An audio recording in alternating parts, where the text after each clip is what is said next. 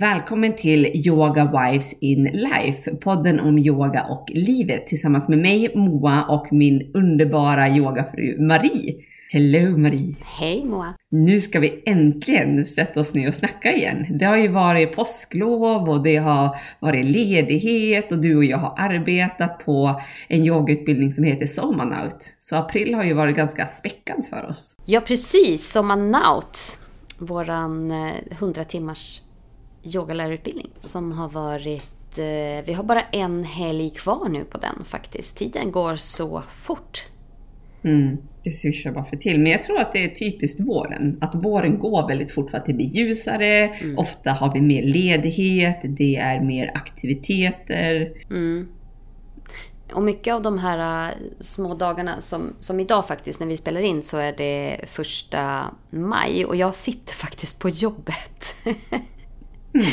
För att jag har haft ett kundmöte och kände att det är ganska skönt att jobba såna här dagar när ingen annan jobbar. För då får man väldigt mycket gjort.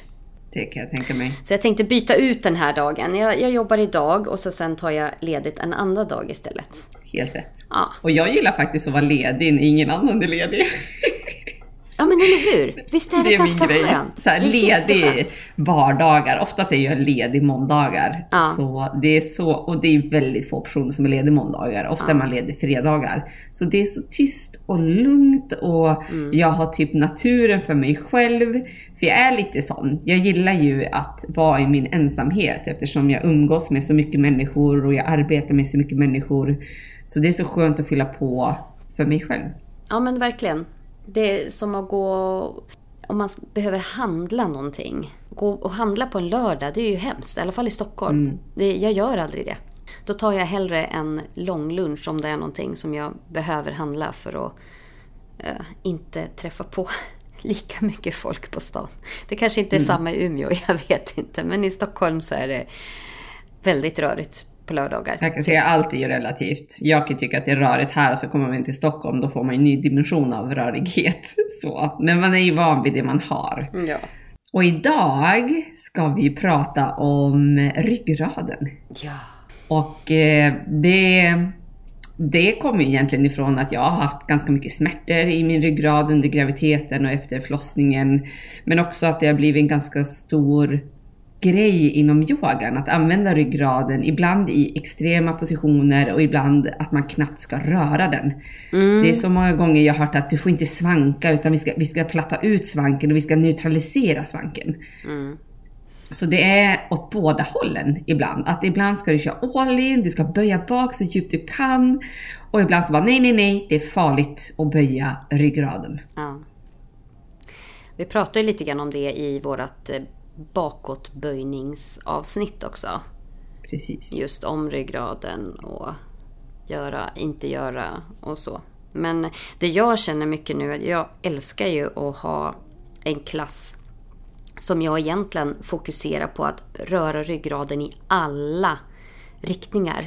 Både framåt, bakåt, rotera, sidan, slingra, mycket rörelse, alltså verkligen utgå från ryggraden och hitta ett flöde där jag rör ryggraden i så många riktningar som möjligt. Annars kan ju fokus i klasser vara att men idag kör vi framåtböjningar och framåtböjningar. Eller bakåtböjningar. Att man liksom bygger på hela tiden med små bakåtböjningar så blir det större. Och det är klart att har man lite tid så hinner man ju kanske inte med.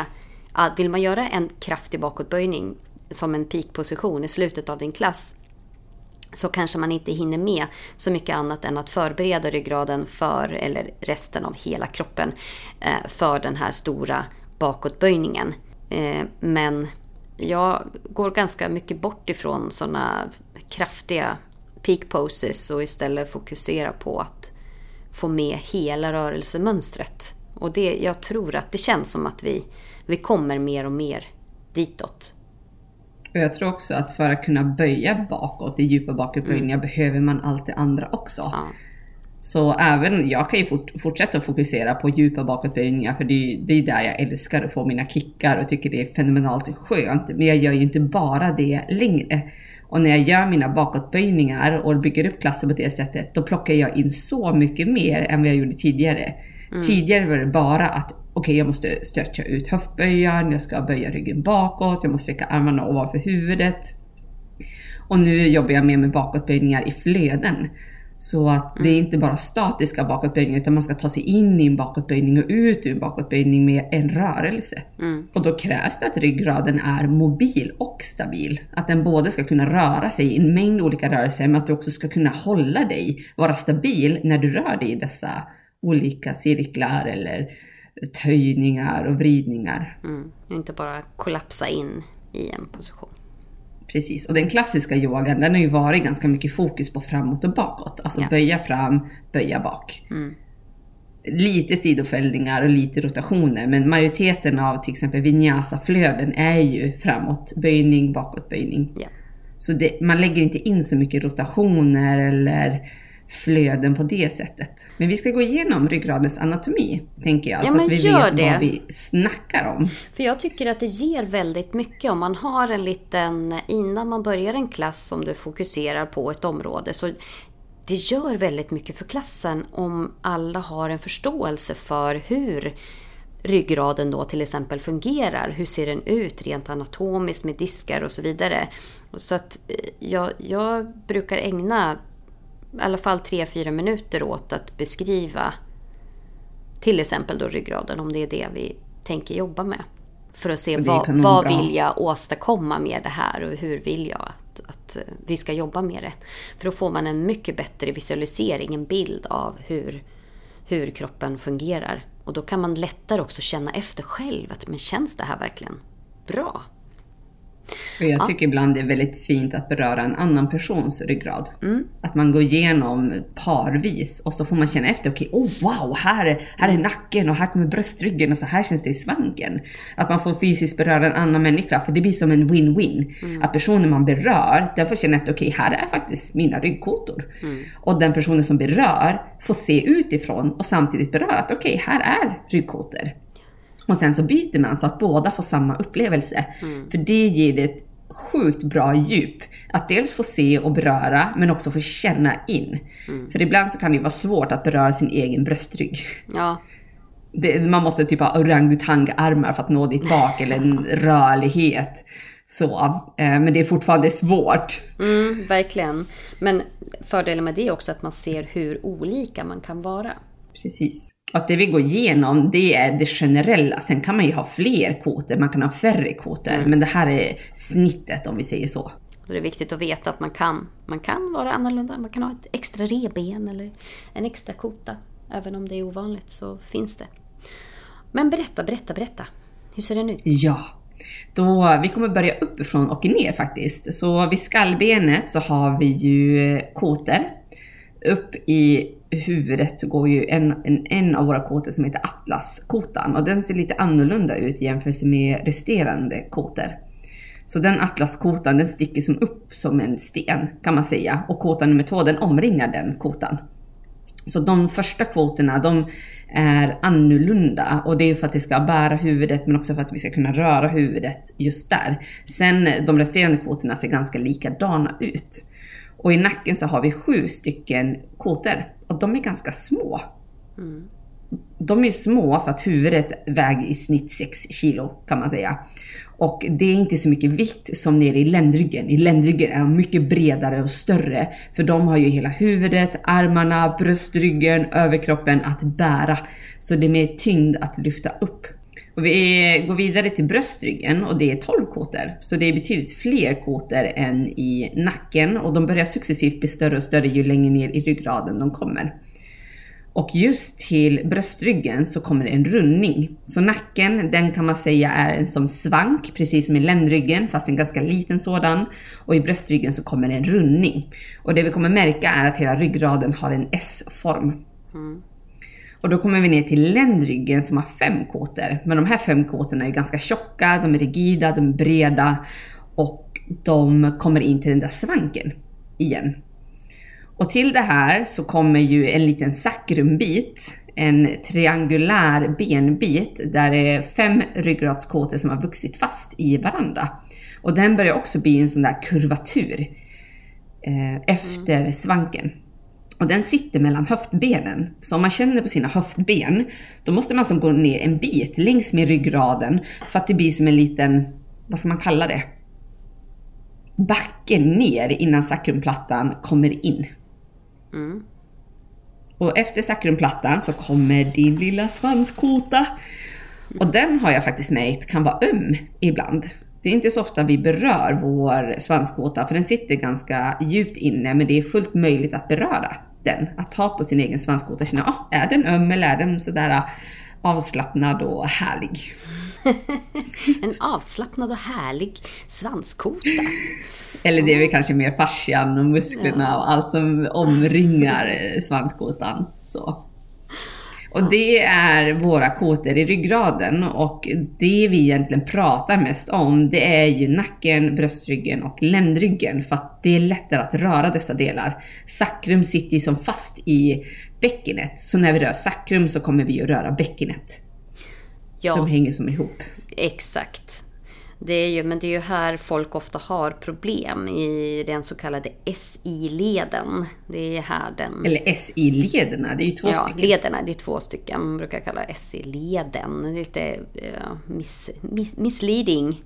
Man har kört mycket framåtfällningar och slitit och dragit ut de här ligamenten som ska hålla den här sakrumbiten på plats, så kan den faktiskt börja rucka lite på sig. Och det är ingen bra sak faktiskt, utan den ska vara ganska fast och stabil där emellan. Den stabiliserar, det är den som fördelar trycket ut till våra höfthalvor, till vårt bäcken. Så när det kommer längs med ryggraden, då går det ju via sacrum ut till bäckenet. Ja.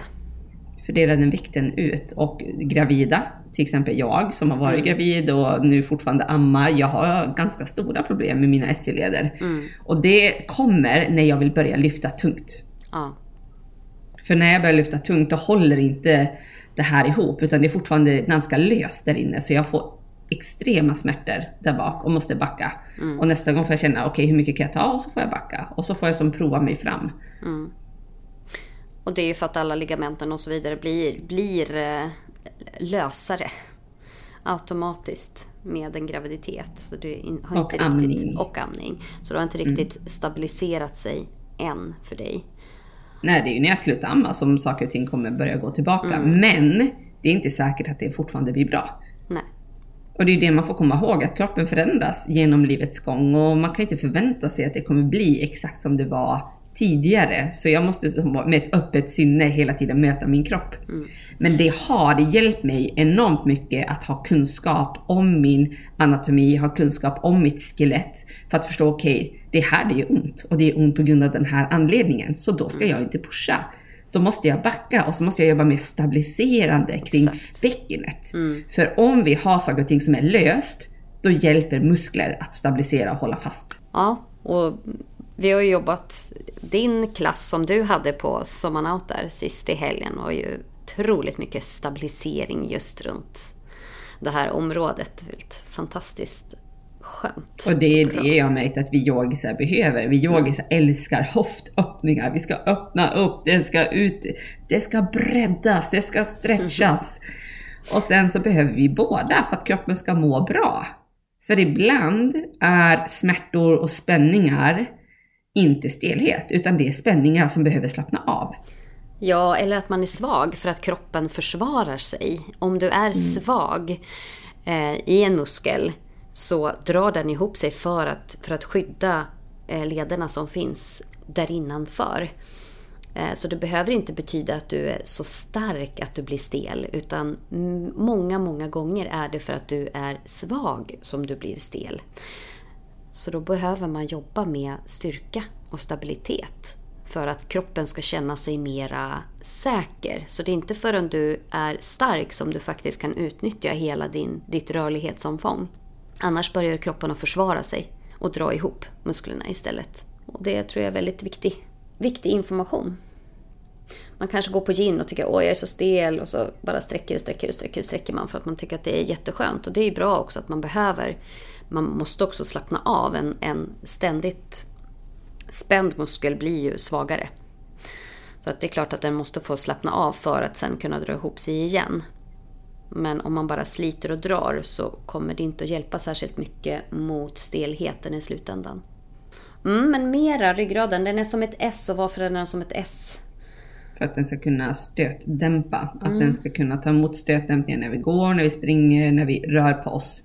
Men också för att den ska kunna fördela kraft ut till armar och ben, men också för att kraften ska kunna dras tillbaka in.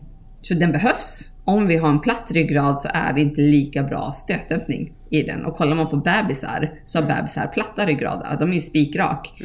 Och de börjar ju få mer kurvaturen när de går och rör sig. Bland annat så börjar sin nackkurvaturen när de ligger på golvet och ska lyfta huvudet.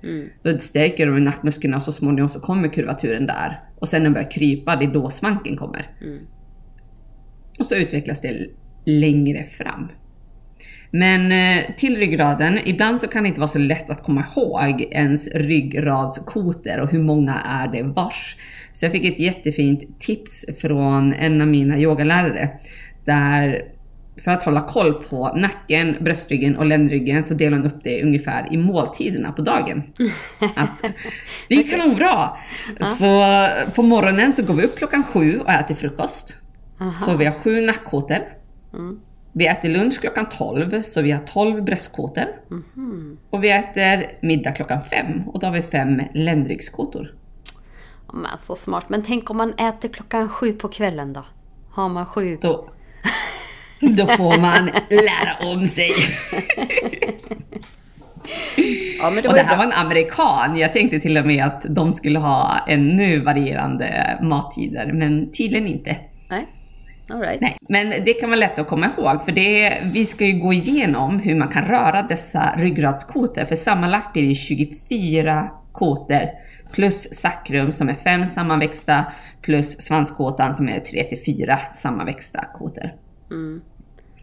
Men är det så himla viktigt egentligen att veta hur många nackkotor man har och så vidare? Man har en ryggrad och vill... Om man ska röra den så tror jag det är viktigt att veta, för annars kan man röra hela ryggraden som en pinne. Då tänker man, min ryggrad är en enhet, och det är den. Men vi behöver dela upp ryggraden först i 3 delar, det är lättare. Och sen i mindre delar.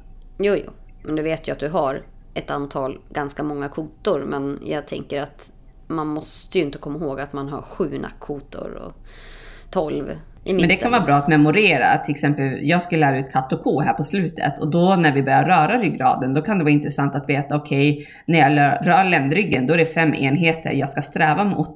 Och bröstryggen, då är det 12. Ja, precis. Okay. Så att man får en förhållningsbit. Så att man inte bara, ländryggen är en del, bröstryggen är en del och nacken är en del. Utan det är många små delar i varje del också. Okej, ja. Jag ska inte tjafsa om det. Vi kan komma överens om att det beror på syftet. Exakt. Ja. Så när man gör Spinalwaves exempelvis, då vill man ju också komma åt dessa ryggradsskotor. Och då kan det vara ganska bra att kunna kontrollera sig själv att om man just det, jag borde i alla fall ha 7 stycken nackkotor. Kan jag känna alla de 7 eller känns det som ett block? Någonstans. Eller känner jag övre delen av min bröstrygg eller nedre delen av min bröstrygg bättre? Det är där jag nördar in mig. Kan jag känna? Så jag tänker att kunskapen om anatomin kommer ju underlätta. Sen kommer alla ta åt sig av det man är redo att ta åt sig av. Det man känner sig inspirerad av. Och det är det som är syftet med det här avsnittet. Men du pratar ju jättemycket om att ryggraden är mångdimensionell, att den ska röra sig i olika delar. Och orsaken till att vi har så stor rörelse i vår ryggrad är att vi har över 100 facettleder i ryggen. Vad är en facettled? Det är ganska mycket. Facettled är ju dit dels muskler kan fästa in, men också dit rebenen fäster in. Och i bröstkorgen så har vi 12 stycken bröstkåtor. Och vi har 12 stycken reben på varje sida av ryggraden. Oftast. Ja, oftast. Precis. Men som sagt, har man en extra eller en färre så kan ju det variera. Men vi tar den generella bilden. Så. Och då har vi ju 12 stycken eller reben som fäster in mot ryggraden. Och det möjliggör viss rörelse men begränsar också annan rörelse. För när du roterar då kommer ju de här revbenen att slå in i ben. Mm. Och då kommer du inte kunna rotera hur mycket som helst, utan du har en viss rotation som är möjlig och sen så kommer det ta stopp. Mm. Och det är väldigt intressant att jobba med just rotationer i bröstryggen. För när jag lärde mig, då skulle man rotera i ländryggen. Ja, tokigt. Ja, för där kan vi rotera jättelite. Där har vi kanske någon grads rotation. Så det finns ju olika delar i ryggraden som den är bra på. Bröstryggen, den älskar rotationer. Det är den bra på. Den gillar också att runda framåt för att den redan är rundad. Mm. Så den har lättare för det. Det bröstryggen har svårt för är bakåtböjningar. Mm. För den kan inte böjas bakåt. När vi böjer bakåt, då blir den platt. Mm. Och det beror på spinalutskotten. Och spinalutskott är ju det man kan känna när man palperar sin ryggrad. Så om man lägger en hand på någon annans ryggrad eller sin egen, då kan man känna att det är någonting som sticker ut. Mm. Och det är spinalutskotten. Och just i bröstryggen pekar de rakt ner. Så det går jättebra att böja fram för då glider de isär. Men böjer vi bak och slår de in i varandra och det tar stopp. Men ibland så kan det se ut som att vi har en sån här rund och U-formad ryggrad när vi böjer bakåt. Men det beror egentligen på att dina skulderblad glider, att dina armar formar den här U-svängen. Men bröstryggen är ganska same. Ja. Och det är därför framsidan av kroppen, när vi ska göra bakåtböjningar så behöver vi vara öppen i den men också stark. Så är vi ganska stel i bröstkorgen, då är det ganska jobbigt och svårt att göra bakåtböjningar. Ja, så det handlar mer oftast om framsidan än just bröstryggen. Men ofta är man ju stel i bröstryggen. Det är inte så att, för ibland har jag hört några då som säger att nej, men man ska inte, bröstryggen kan aldrig böja sig bakåt så man ska inte böja den bakåt. Fast det handlar ju inte om det. Det handlar om att räta upp. Du kan ju också vara väldigt framåtböjd så att du böjer den. Du kan inte ens ha den upprätt. Så allting är ju relativt. Nej, du kan inte böja dem bakåt, men det betyder inte att du inte ska räta på dig och sträcka armarna över huvudet och försöka lösa upp spänningar som finns. Precis. Det beror ju nog ganska mycket på ordvalen, känns det mer som då. Mm. Att använda rätt ord. Men ibland så kan det vara lättare för människor att förstå. Men ibland så kan det också bli missförstånd. För jag minns att jag brukar ligga på en kloss mellan skulderbladen. Så att det är en kloss just i bröstryggen. Jag ligger på klossen med bröstryggen och så har jag en annan kloss i huvudet. Och så ligger jag där och slappnar av och det är så skönt. Men sen när jag var på en bakåtböjning workshop, då skulle jag ha den på högkant. Så att klossen skulle vara jättehög så att jag skulle verkligen böja bak i bröstryggen. Och det gjorde så ont. Och jag bara, det här kan inte vara bra. Den här smärtan kan inte vara bra. Och efter ett tag så insåg jag, när jag förstod min anatomi, att nej, det var inte bra. Men jag litar ju på min lärare. Jag tänkte, nej men det är klart, säger hon att jag ska böja här, då ska jag böja här. För du kände att du kom till kompression mellan dina spinaler. Ja, det var en fruktansvärd smärta som inte var muskulär eller fasciell eller åt det hållet. Jag kände att det här är ingen positiv smärta. Nej. Och det är det man ska lyssna på. Det är där verkligen det är så viktigt att man. Och det är då också man kan förstå just med kompression och tension att när du når kompression och du känner den här, för det är förmodligen den typen av smärta som du beskriver som man känner när man når kompression och fortsätter att trycka, alltså kompression mellan olika benbitar där det inte går, hård kompression där det inte går att komma längre. Och trycker man vidare då så kommer man till slut att skada sig. Så det är superviktigt att lära känna det. Och det är som du säger, känner man till då sin anatomi så är det klart lättare att förstå att aha, det är så här det känns när det blir hård kompression. Och det tror jag att man kommer märka om man yogar tillräckligt länge. Att då kommer man inse att okej, nu kom det kompression där. För att man känner igen den slags smärtan i det området. Men om du inte kan din anatomi så kan du inte förstå att det blir kompression. Precis, nej, helt klart. Så information handlar ju om att du ska få ännu mer kroppskännedom, kunna gå in i din kropp och uppleva din kropp, precis det vi lär ut på Body and Flow, att du ska förkroppsliga din upplevelse genom anatomi, genom fysiologi, genom att förstå din kropp ännu bättre, så att du, vad är det man säger, det är en union mellan kropp, mellan själen, mellan känslorna, mellan tankarna. Definitivt, allt hör ihop. Så vi har pratat lite grann om bröstryggen, Den gillar rotation för att den har en stor rörlighet på grund av facettlederna. För facettlederna är vinklade åt olika håll och det möjliggör rörelser. Så beroende på hur dina facettleder är vinklade så kommer det skapa rörelser eller begränsa rörelser. Och just i bröstryggen så fungerar rotation och framföjningar väldigt bra. Mm. Och därför ska vi jobba på det. Vi ska runda ryggraden, vi ska rulla igenom ryggraden upp och ner. För det har jag också nästan lärt mig, att det är farligt att runda ryggen. Ja, med belastning är väl den. Fast det är ju inte det. Jeffersons curl handlar ju om att du står från stående, du håller en skivstång, du rullar kåta för kåta ner och kåta för kåta upp. Mm. Så du stärker ryggraden. Så det, vi begränsar oss ibland att det ska vara så linjärt och det ska vara så anatomiskt korrekt vad nu det är. Och att vi ska hela tiden brösta upp oss. Ja, det kanske kommer från styrkelyft, den här. Ja, jag tror det. För då lyfter man ju väldigt, väldigt, väldigt tungt. Och då måste du stabilisera ryggraden på ett helt, liksom, inte bara ryggraden utan allt runt om. De har ju till och med ett bälte liksom, för att bygga upp trycket.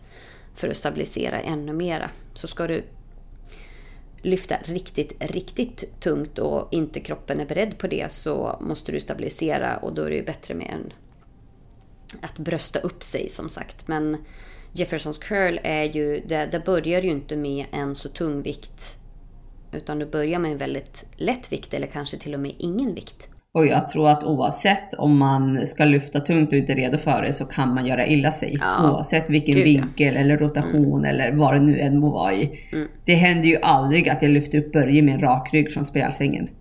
Nej. Det är liksom, det händer inte. Och varför ska vi träna på sånt som vår kropp inte kommer använda? Jag lyfter aldrig i min spikrak rygg.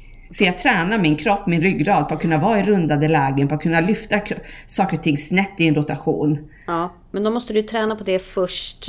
Ja. Så att den gången jag gjorde illa mig ordentligt, det var just ett sånt tillfälle när min stora son hade blivit kanske 3 år.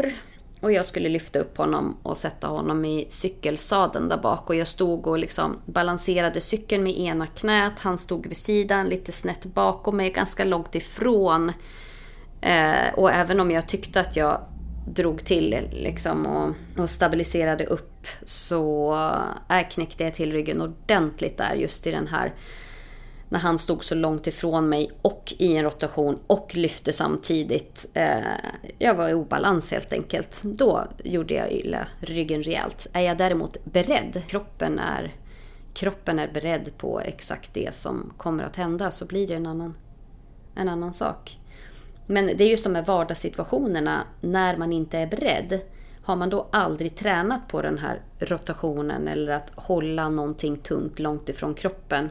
Just när man har småbarn så händer ju sådana saker, att det är någon sked som, eller de ramlar ur stolen och man kastar åt sidan för att försöka fånga upp dem. Då går det ju så fort. Och just de här rörelserna måste man träna på. Det man gör med äldre människor också, att de får träna på obalans, de får träna på att sträcka sig långt och så för att undvika skador, för det är just i vardagen mycket som skador händer. Och det är det jag älskar med exempelvis naprapat Jonas och Sara Hoy, att de lyfter verkligen att det finns inget farligt läge för kroppen. Du måste bara träna kroppen varierat. Och det Sara Hoy bland annat skriver, att det finns ingen optimal hållning. Det optimala är att variera och röra dig mellan olika positioner. Mm. Mm. Så det finns exempelvis, jag vet att naprapat Jonas har lagt upp att det finns ingen optimal arbetshållning. Att sitta framför ett skrivbord så kan du inte hitta den bästa hållningen, utan den bästa hållningen eller den bästa positionen är din nästa position. Ja, det gillar jag. Det gillar jag också, för då mår kroppen bra och då spelar det ingen roll hur du ser ut så länge du varierar dig ofta. Det är det handlar om. Och det är därför jag tycker det är viktigt att förstå ryggradens funktion, att ryggen är gjord för att rundas. Så det gör ingenting om du sitter som en ostkrok ett tag, så länge du varierar din position. Det är det handlar om, att man inte fastnar i en position, utan du måste... Gud, jag sitter här nu och sträcker på mig liksom bara när jag pratar om det. Ja, jag sitter som en ostkrok, det är min hållning. Och röra skulderbladen. Det är bara få igång skulderbladen. Det är så många som sitter och har... Skulderbladen är som cement. De rör sig inte. Mm. Om man bara kan få igång skulderbladen. Jag brukar säga att skulderbladen spelar liksom på ryggraden och glider upp och ner. Då Vilken skillnad det är. Och då kommer vi egentligen in på cirkulation. Att kroppens muskler behöver spännas, de behöver slappnas av. Och det är det som händer när vi rör på oss. De spänner, slappnar av. Och det skapar en blodcirkulation. Mm. Men om vi bara spänner så kan våra muskler få syrebrist. Och det är då vi blir stela, det är då vi kan uppleva smärtor. Och det är då vi behöver röra på oss ofta. Mm. Det är ju det vi gör med ryggraden. Så om vi går tillbaka till bröstryggen så har vi ju nacken ovanför. Och nacken använder vi ganska mycket.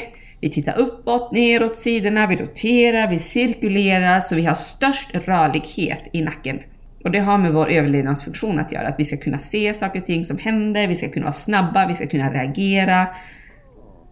Så det finns heller inga farliga lägen för nacken.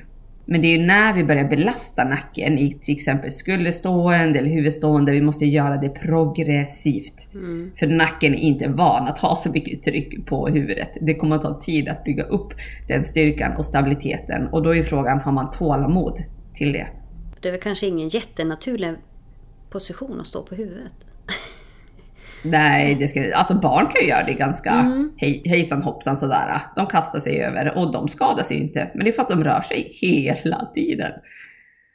Och vi västerlänningar kanske behöver mer avslappning kring nacken. Eftersom vi sitter mycket, vi drar axlarna uppåt. Så att vi behöver hitta rörelser för nacken som kan mjuka upp den i alla dessa rörelseplan. Framåt, uppåt, sidorna, rotation, luta örat närmare ena axeln, lateralt. Så att vi får igång hela tredimensionella rörelsen ofta. Mm.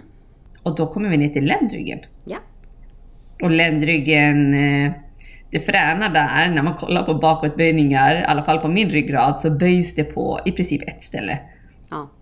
Och där vi har störst rörelsekapacitet att böja, det är mellan bröstryggen och ländryggen. Så nersta kåtan, nersta kåtan av bröstryggen och översta kåtan av ländryggen, det är där du har allra störst rörlighet i din ländrygg. Mm. Eller i ryggen kan vi säga, att böja bakåt.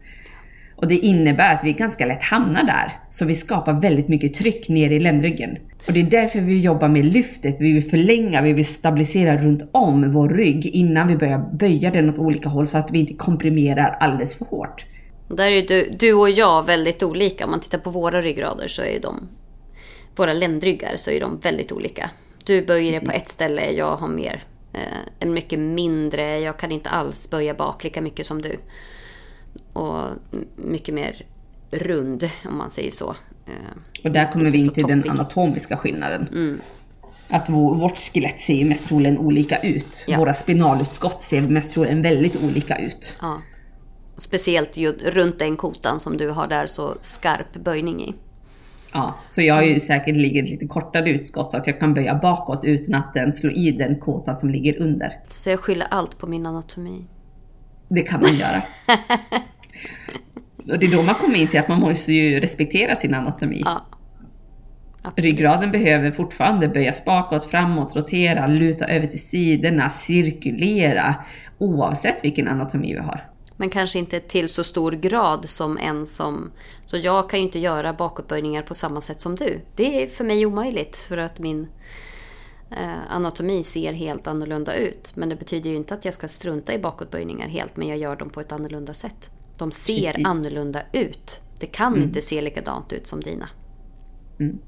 Och det är där vi kommer åt att vi har neuromuskulär träning. Mm. Och det innebär att vårt neuromuskulära system består av nervsystemet och muskelsystemet. Så vi vill ju väcka igång sovande områden i kroppen. Vi vill få en aktivering av våra muskelceller och att de börjar kommunicera med nervsystemet. För ibland när vi gör nya rörelser, då händer ingenting. Kroppen bara, vad ska jag göra, var ska jag ta vägen, vad ska jag röra mig? Så i katt och ko är det lättare att runda och svanka hela ryggen.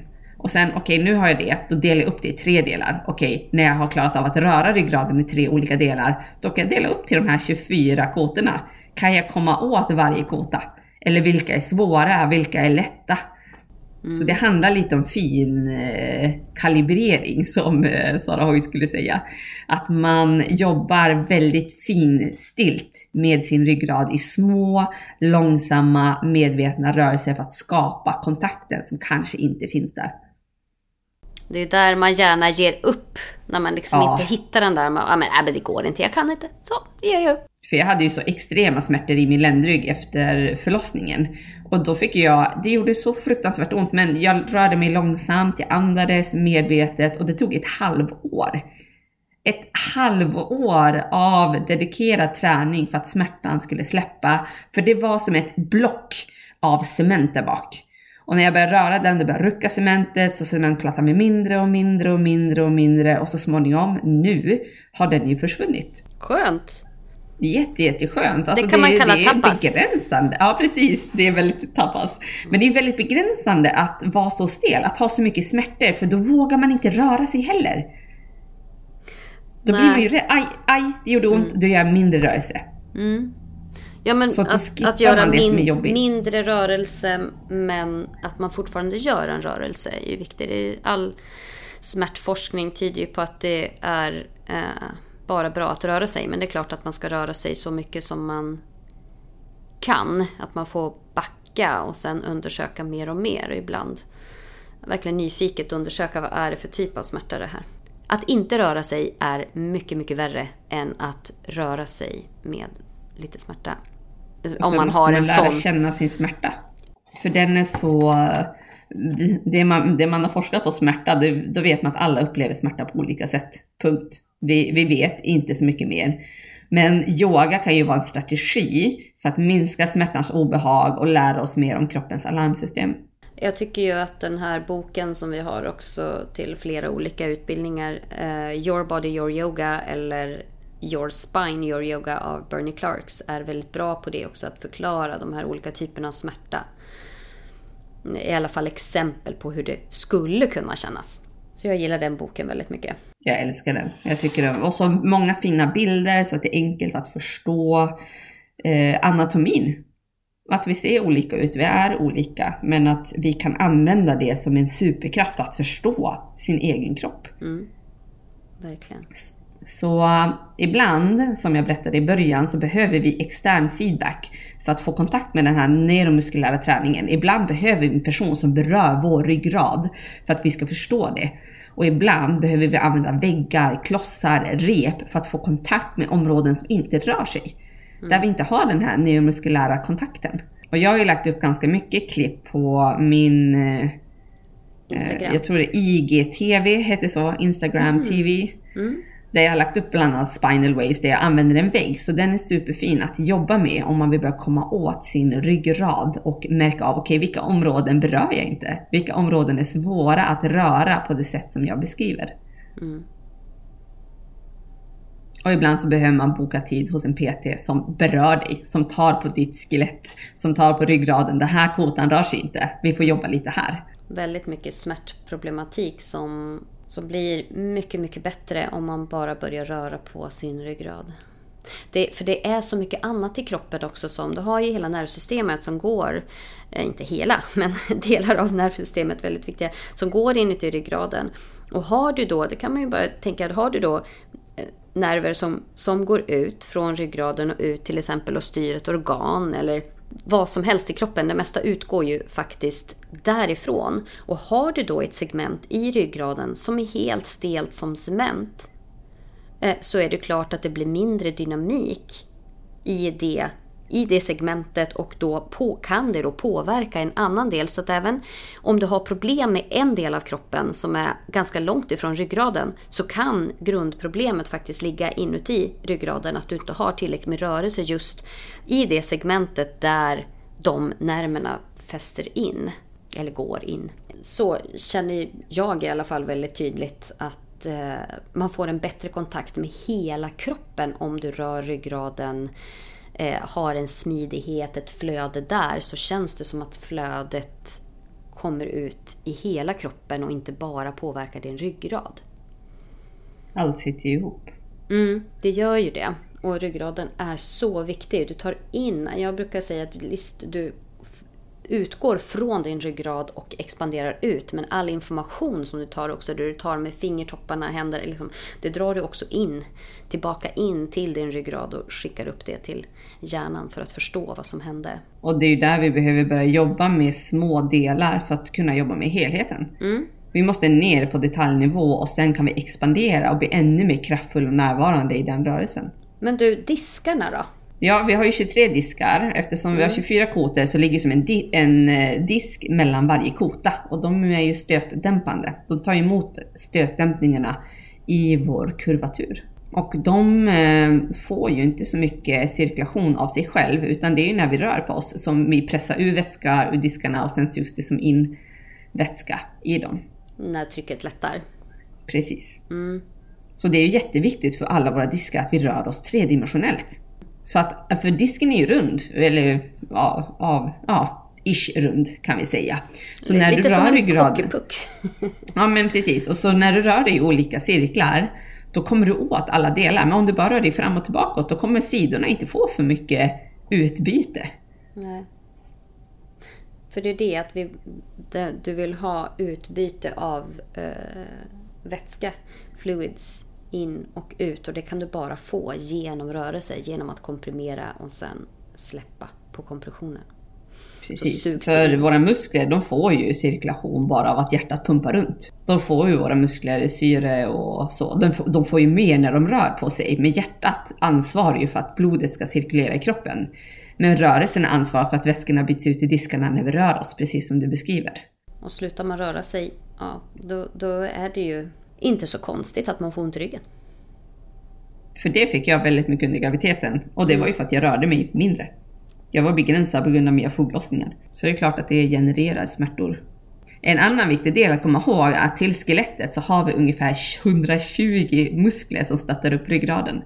Det är ganska mycket. Ja. Och det är därför vi vill röra oss långsamt också, så vi kan känna efter, okej, vad är det som händer när jag rör mig? Vilka muskler aktiveras? Vilka muskler slappnar av?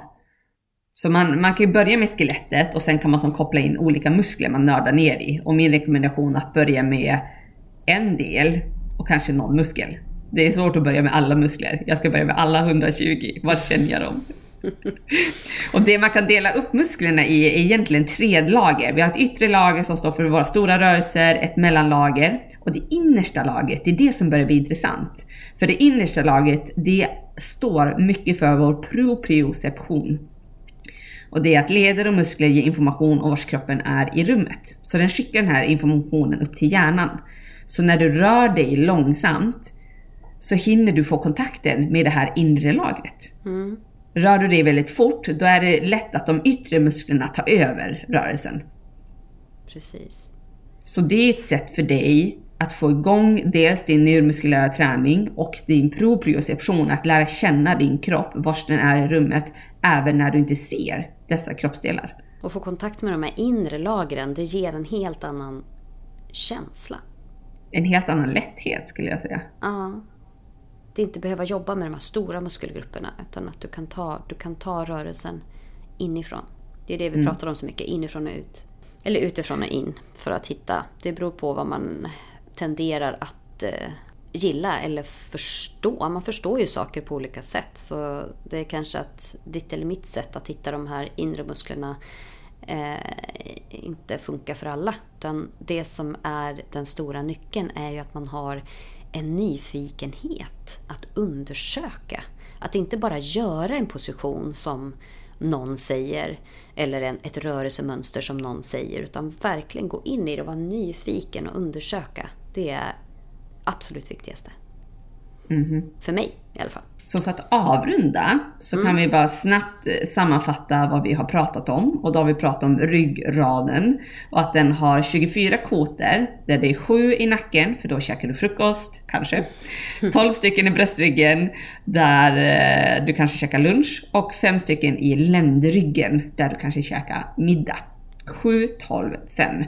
Och de här 24 ryggkotorna vill du lära dig att använda på en mängd olika sätt i en mängd olika rörelser. Och vi vill kunna segmentera ryggraden så att vi möjligen kan känna alla dessa 24 ryggradskotor. Och i början så kanske man delar upp det först i nacken, bröstryggen, ländryggen, och sen tar man det mindre detaljer för att börja. Och det du vill komma åt är då neuromuskulär träning. Att du får kontakt med dina muskler, du får igång cirkulationen, du får åt sovande områden eller kanske smärtsamma områden. Och det tränar också din proprioception. Så det vi vill få ut med det här, att använd din ryggrad, var inte rädd för den, den är inte skör. Men ibland kan du behöva göra saker och ting långsamt om du har smärtor i den. Men use it or lose it är ju det klassiska. Om du inte använder vissa rörelser, då kommer kroppen att prioritera bort dem. Ja, så är det. Sudda ut dem från minnet. Så man kan ju, även om man känner att men det rör sig inte, som om man bara, det har vi pratat om förut, att bara tanken, bara uppmärksamheten, om du lägger din uppmärksamhet på ett visst område i kroppen, så även om du inte känner att det rör sig ännu, så kan du rikta din uppmärksamhet dit och få kontakt på så sätt, och så småningom så kommer det att bli en ännu bättre kontakt. Och vissa delar av ryggraden kan vi faktiskt beröra. Nacken är ju lätt att ta på. Mm. Ländryggen kan vi också ta på. Det är ju bröstryggen som kan bli svårt att komma åt. Men även med uppmärksamhet bara. Så tankens kraft är stark. Väldigt, väldigt stark. Härligt. Och diskarna, de mår bra av att pressas ihop och få lite nytt blod in. Och jag kommer avrunda med en katt och ko. Ja, fast en lite speciell katt och ko. Ja, det är, det är en klassisk katt och ko, men att vi kommer göra den långsam och vi kommer fokusera på koterna och de olika delarna liksom i ryggraden. Ja, den är helt fantastisk. Ja, jag älskar den. Det är nästan som meditation. Så vi kanske till och med ska lägga upp den på meditationslistan, för att ja, det är som meditation. Very, very nice. Du, tack för idag, Moa. Tack själv och lycka till med ryggraden. Ja, allihopa. Vi hörs. Jo, förresten, en sak till. Ja. Att om man är intresserad av att gå Sommarnaut, så kan man skicka in en intresseanmälan till pranama.yoga. Så hello@pranama.yoga. Och sen i sommar också så kommer jag köra Västel. Authentic Flow Västel. Det är en 100 timmar påbyggnadsutbildning som fokuserar just på kroppen, där vi kommer att prata mycket om ryggrad, men om organ och verkligen dyka in i kroppens alla fantastiska skrymslen och vrår och undersöka och vara nyfikna. Så är man intresserad av den, så finns den också på pranama.yoga. Vad har du för någonting? För workshops och retreat. Det är ju så härliga retreat uppe i. Men de blir väldigt lätt fullbokade, så jag brukar inte marknadsföra dem faktiskt, för det swishar bara till, så är de fulla. Så juni är nog fullt, augusti håller på att fyllas upp, men jag har ju några till hösten. Så vill man komma till den norrländska naturen, så är man alltid välkommen, och då hittar man retreatsen på Yoga Retreats Norrland. Och Animal Moves också, låter ju superspännande, som du har tillsammans med. Den har jag nästa söndag. Så den kommer bli fantastisk. Och vi ska använda kroppen mångfunktionellt, ryggraden i alla dess olika delar, och väldigt mycket stärkande träning. Ja, låter underbart. Jag vill också komma. Ja. Men du, Moa, då spelar du in din katt och ko, och så hörs vi senare. Det gör vi. Bra, hej då.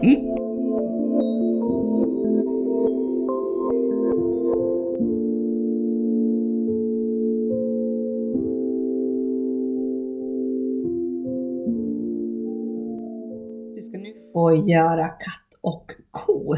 Och som vi berättade, så har du en mängd koter och diskar längs med din ryggrad. 24 koter och 23 diskar i genomsnitt. Så det du vill komma åt med katt och ko är att beröra alla dessa olika delar längs med din ryggrad. Men i början så kan det vara skönt att göra större rörelser till att börja med. Så vi börjar med det. Ställ dig på alla fyra. Händer under axlar, knän under höften. Och det kan vara skönt att lägga en filt under knäna, eftersom du kommer stå här en stund. Och vill du lägga på en variation där du kommer åt dina handleder, så kan du vinkla dina fingertoppar bak till knäna, där tummarna pekar rakt ut i sidorna. Och känns det för intensivt, då kan du ha fingertopparna framåt. Så välj ditt läge för dina händer. Och vill du främst fokusera på ryggraden, kanske det är lättast att ha fingertopparna rakt fram, för det kan kännas en hel del i dina underarmar när fingertopparna vinklas bakåt. Väl på alla fyra, svanka och runda. Så tänk hela ryggraden nu. Svanka. Och runda. Gör det några omgångar. Och märk hur du rör ryggraden. Är det någon del som är dominerande? Någon del som rör sig mer än en annan? För det är vissa delar längs med ryggraden som har betydligt lättare för svanken och betydligt lättare för rundningen. Och det är här du får börja uppleva och känna efter. Känns det så i din kropp? Är det tydligt? Eller känns det så här subtilt?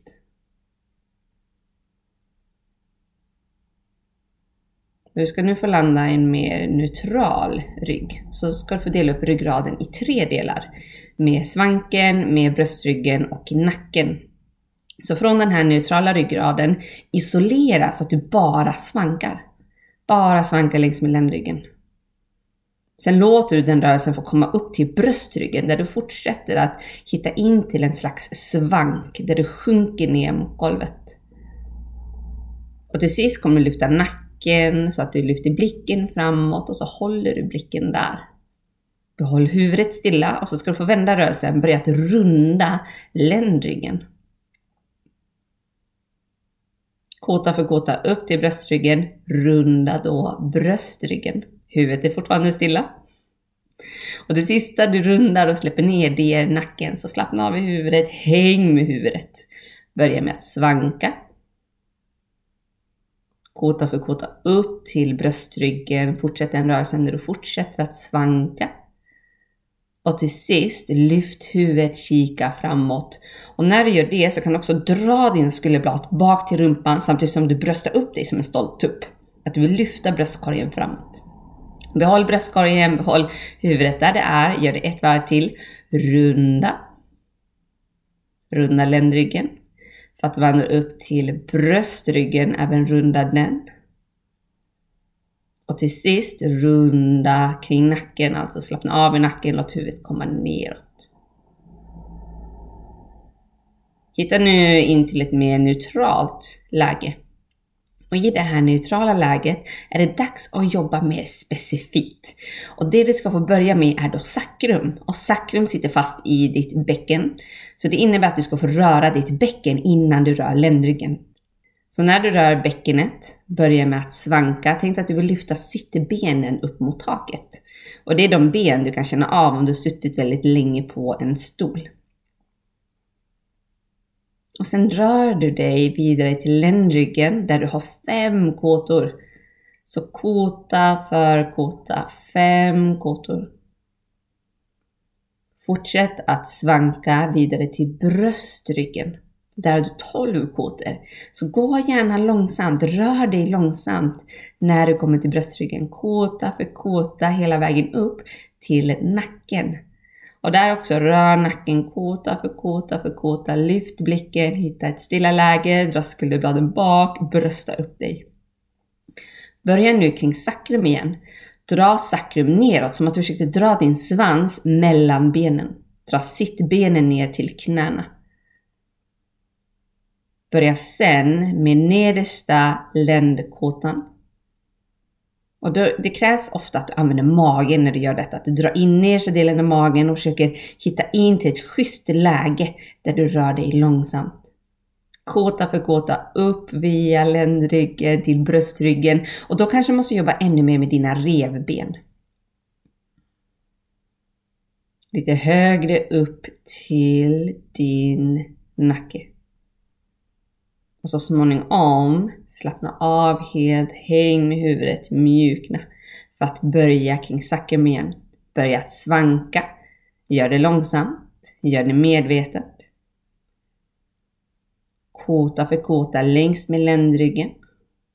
Och det är nu ländryggen jobbar, det är nu ryggraden börjar jobba mer. Magen kan slappna av i det här läget. Upp till bröstryggen, dina 12 kåtor där. Vidare till nacken. Nacken inklusive skulderbladen bak, bröstkorgen fram. Behåll det läget. Börja att runda kring sacrum. Ta hjälp av magen. Det är nu du sträcker ut ryggraden och börjar aktivera framsidan. kåta för kåta längs med ländryggen. Upp till bröstryggen. Och vidare till nacken. Slappna av huvudet, låt huvudet hänga som en kokosnöt på en palm, så där ljuvligt avslappnat. Börja sedan att svanka kring sacrum. Via ländryggen. Upp till bröstryggen. Bröstkorgen fram, skulderbladen bak, lyft blicken. För att sedan runda kring sacrum. Längs med ländryggen. Bröstryggen. Och till sist nacken. Och det här får du jättegärna göra i egen takt. Och känner du att det är något område som sover, något område som inte riktigt rör sig, då kan du använda ett rep. Och så drar du det där repet runt om det området och så greppar du repet i dina händer där du står på alla fyra. Och så fokuserar du på att bara röra det området. Så när du gör den här katt och kon så gör du den bara på en del av ryggraden, kanske 5 kotor, kanske fokuserar du på en kota, att det är den du vill komma åt. Och det är jättefint att göra det här längs med ryggraden också. Så du kan lägga repet på sacrum, köra några varv, lägga repet till ländryggen, övre delen av ländryggen, neddelen av bröstryggen, mellersta delen av bröstryggen, för det är många kotor här, övre delen av bröstryggen. Och så kör du den katt och ko där du isolerar det här specifika området. För när du gör det, då kommer du utveckla din Google Maps. Du kommer utveckla din motoriska kontroll och börja rita din egen karta i kroppen. För ibland så kan det kännas som att det är sovande områden och då behöver de områdena extra mycket uppmärksamhet, extra mycket beröring. Och rep är ett slags sätt att beröra din egen kropp. Stort lycka till, ta hand om ryggraden, gör den här ofta för att låta den få landa in i din kropp.